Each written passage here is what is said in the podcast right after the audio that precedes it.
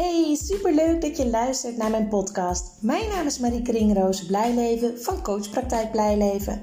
Ik ben motivatiespecialist voor tieners en hun ouders.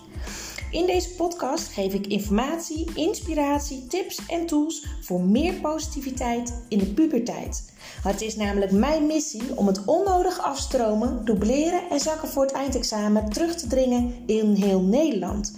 Ik weet inmiddels uit ervaring dat als het contact tussen ouder en tiener positief is, dat dat direct effect heeft op het welbevinden en de schoolresultaten van een tiener. Een motivatieprobleem is namelijk een gevolg, geen oorzaak. Enjoy!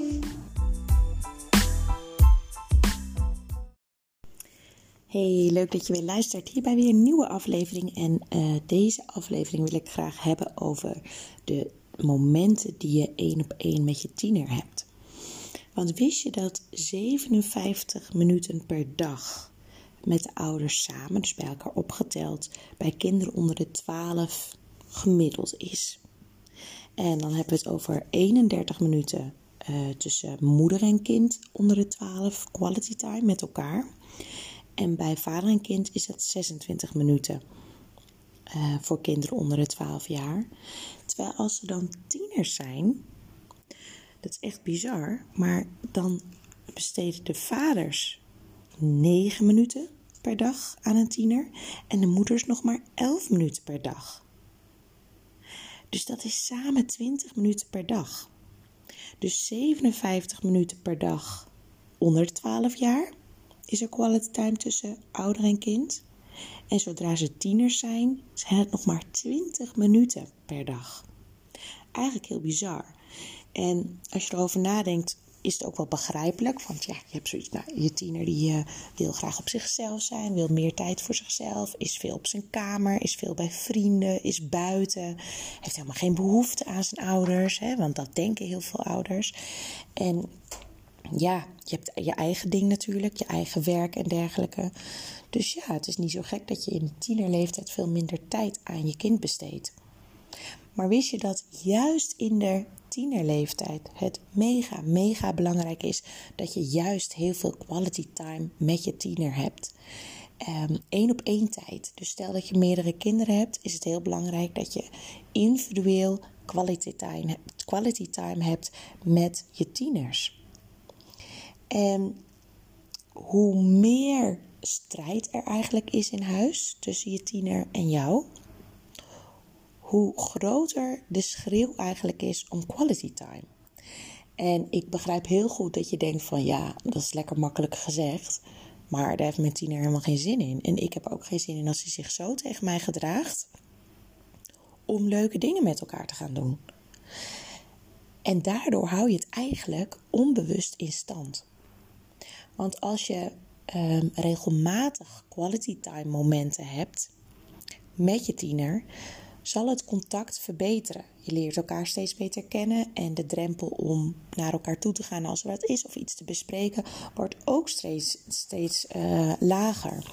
Dus kwaliteit van je relatie met je tiener kan eigenlijk alleen als je ook zorgt voor frequente quality time.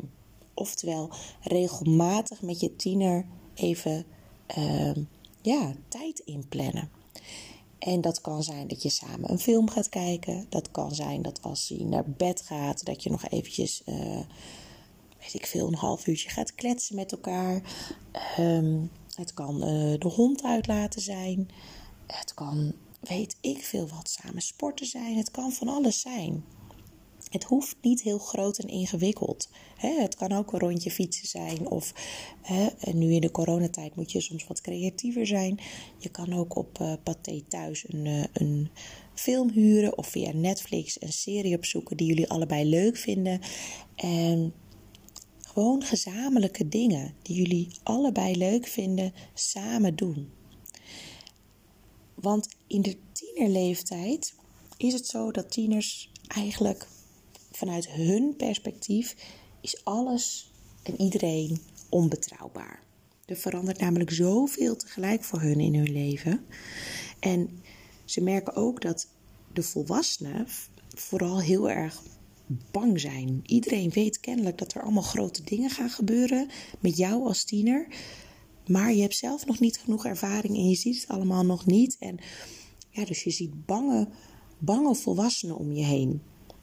Je hebt geen idee wat je ermee moet. En dat is, dat is ingewikkeld. En daarom is het heel erg fijn om een goede klik te hebben met je ouders, een goede relatie en altijd erop kunnen terugvallen. Dat is het idee hebben dat jij altijd beschikbaar bent, wat er ook gebeurt.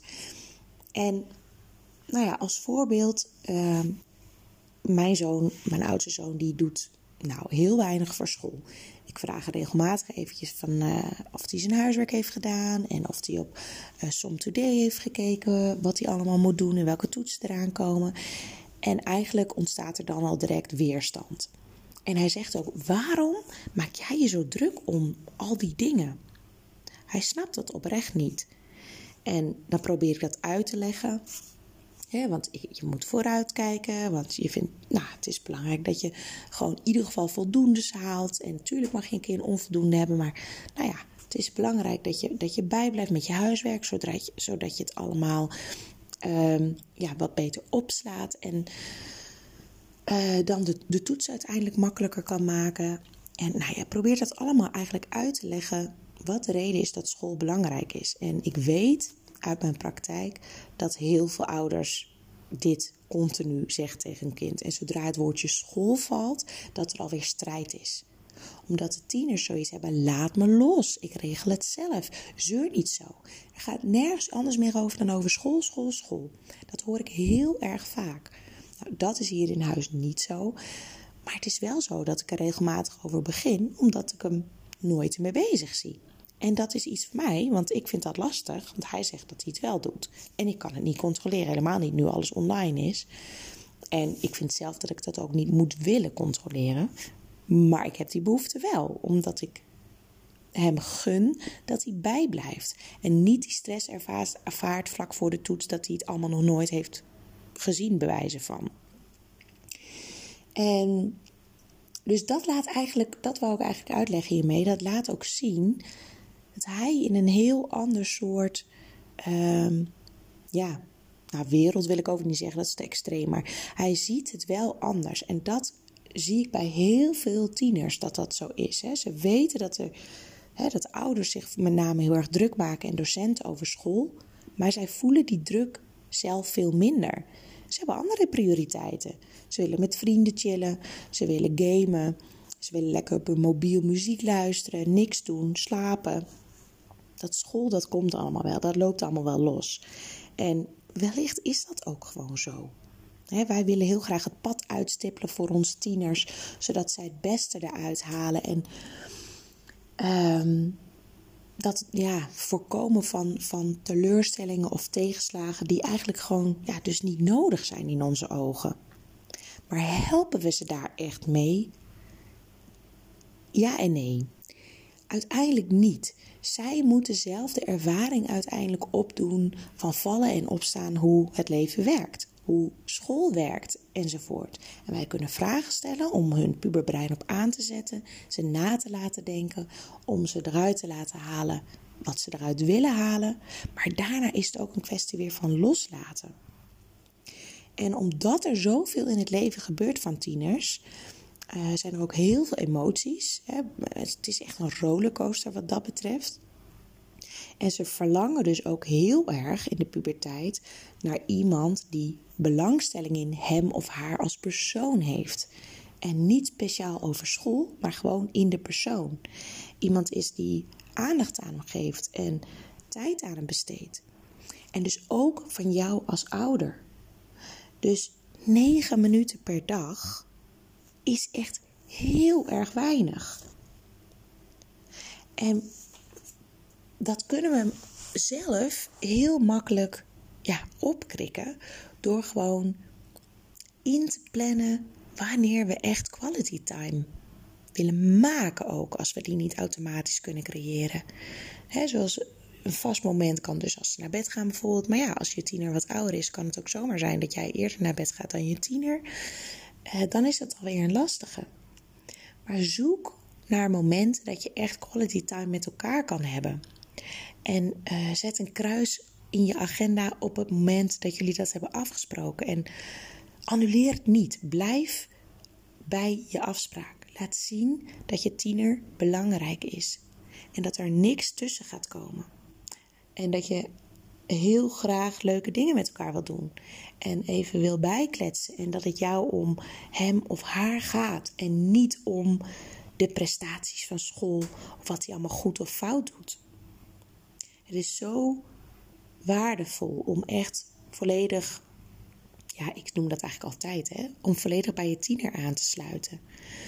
En nou ja, we hadden, eh, wij hebben ook soms van die momenten dat opeens de tiener Ehm, heel emotioneel is. Dat alles hem aanvliegt.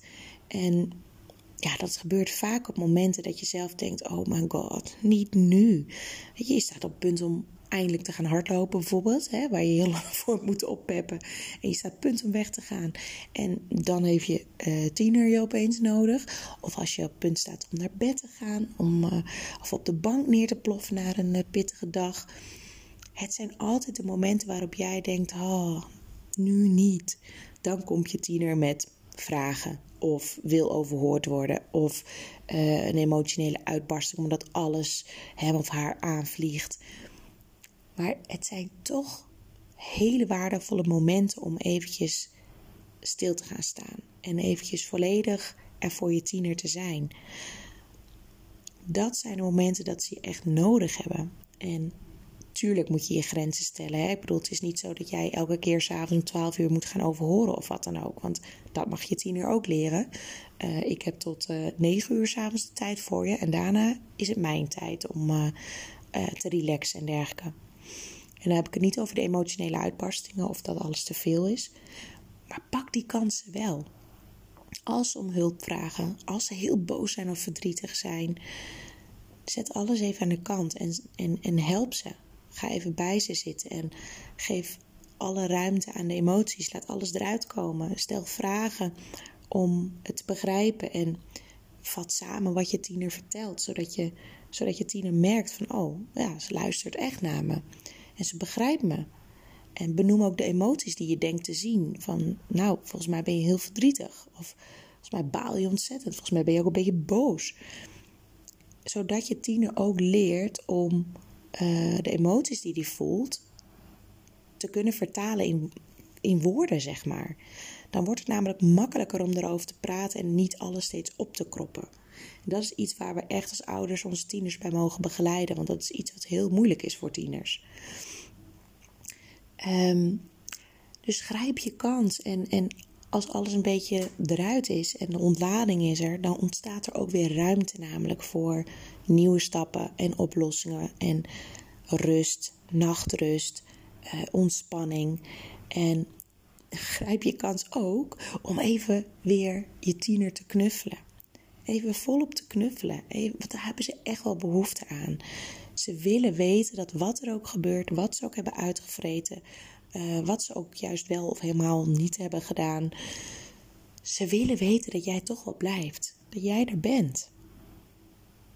En dat is eigenlijk de basis van het ouderschap in de puberteit. Zorg dat je er bent.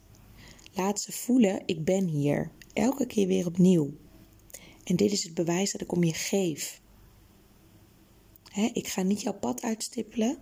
Dat mag je zelf doen. Ik wil met je meedenken. Ik kijk met je mee. Maar ik ga niet voor je uitstippelen. Uiteindelijk moet je het zelf doen. En het is jouw leven en jij mag alles op je eigen manier gaan uitzoeken en ervaren. En experimenteren. Wat werkt wel, wat werkt niet. En als het werkt en het lukt je, dan juich ik. En als het niet lukt en je gaat even onderuit, dan ben ik er om je weer erbovenop te helpen. En zo leer je met vallen en opstaan volwassen worden, je leven vorm te geven, daarachter te komen wie je bent, wat je kan, wat je wil, waar je naartoe wil werken, waar je moeite mee hebt. Dat is onze taak.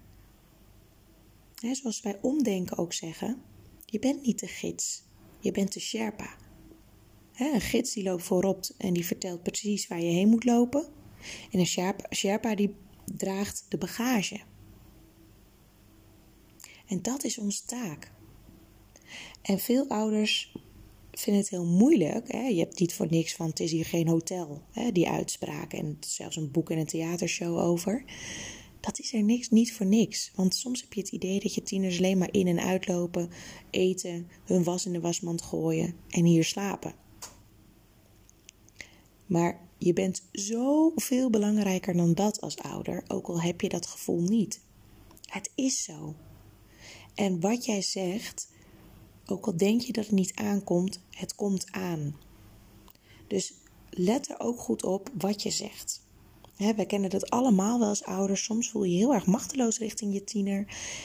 En dan ga je kwetsende dingen op de duur zeggen om maar uh, contact te krijgen. Om te kunnen doordringen dat het belangrijk is dat ze iets voor school doen, bijvoorbeeld. Wil je soms blijven zitten? Wil je soms afstromen van niveau? Wil je soms putjeschepper worden? Weet ik veel wat ouders allemaal zeggen. Maar dat is gewoon pure onmacht. Omdat we het idee hebben dat we niet in contact komen met onze tiener. Dat het kwartje niet valt bij onze tiener dat hij iets moet gaan doen voor school. Om uiteindelijk voldoende te halen, over te kunnen gaan, te kunnen slagen enzovoort. Maar uiteindelijk drijf je ze alleen maar verder weg van je in plaats van dat je in contact komt. Ze horen je echt en ze vinden je mening belangrijker dan dat je doorhebt als ouder. Ik merk dat namelijk heel vaak in gesprekken die ik met tieners heb. Ze vertellen ontzettend vaak uh, over dingen die hun ouders hebben gezegd over opleidingen bijvoorbeeld, of over school, of waarom bepaalde vakken belangrijk zijn.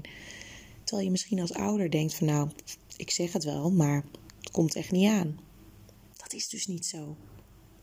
Dus terug te komen op de emotionele buien, zorg dat je ervoor bent.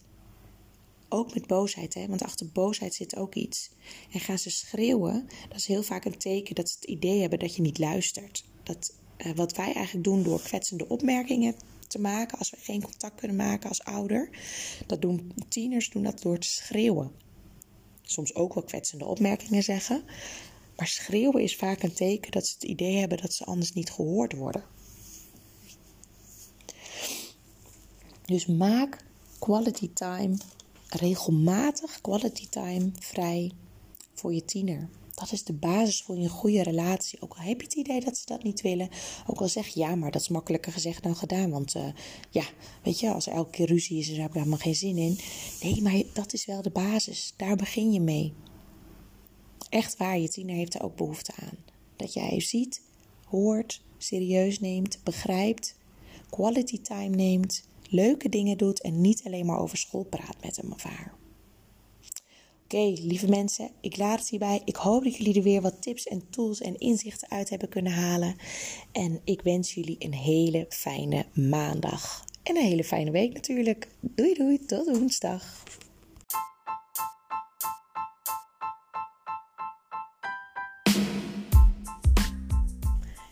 Dit was weer de aflevering van deze podcast. Ik hoop dat je het leuk hebt gevonden, dat je er veel informatie, tips en inspiratie uit hebt kunnen halen. Ik ben ontzettend benieuwd wat jij van deze podcast vond en wat je eruit hebt gehaald. Want ik neem ze op, maar ik wil heel graag weten hoe het is voor jou als luisteraar om dit allemaal te horen. Wil je mij dat laten weten via een persoonlijk berichtje? Dan vind ik dat hartstikke leuk. Wil je andere ouders motiveren, stimuleren? En inspireren met deze podcast, deel het dan op social media. En wil je mij contacten? Dat kan via www.coachpraktijkblijleven.nl.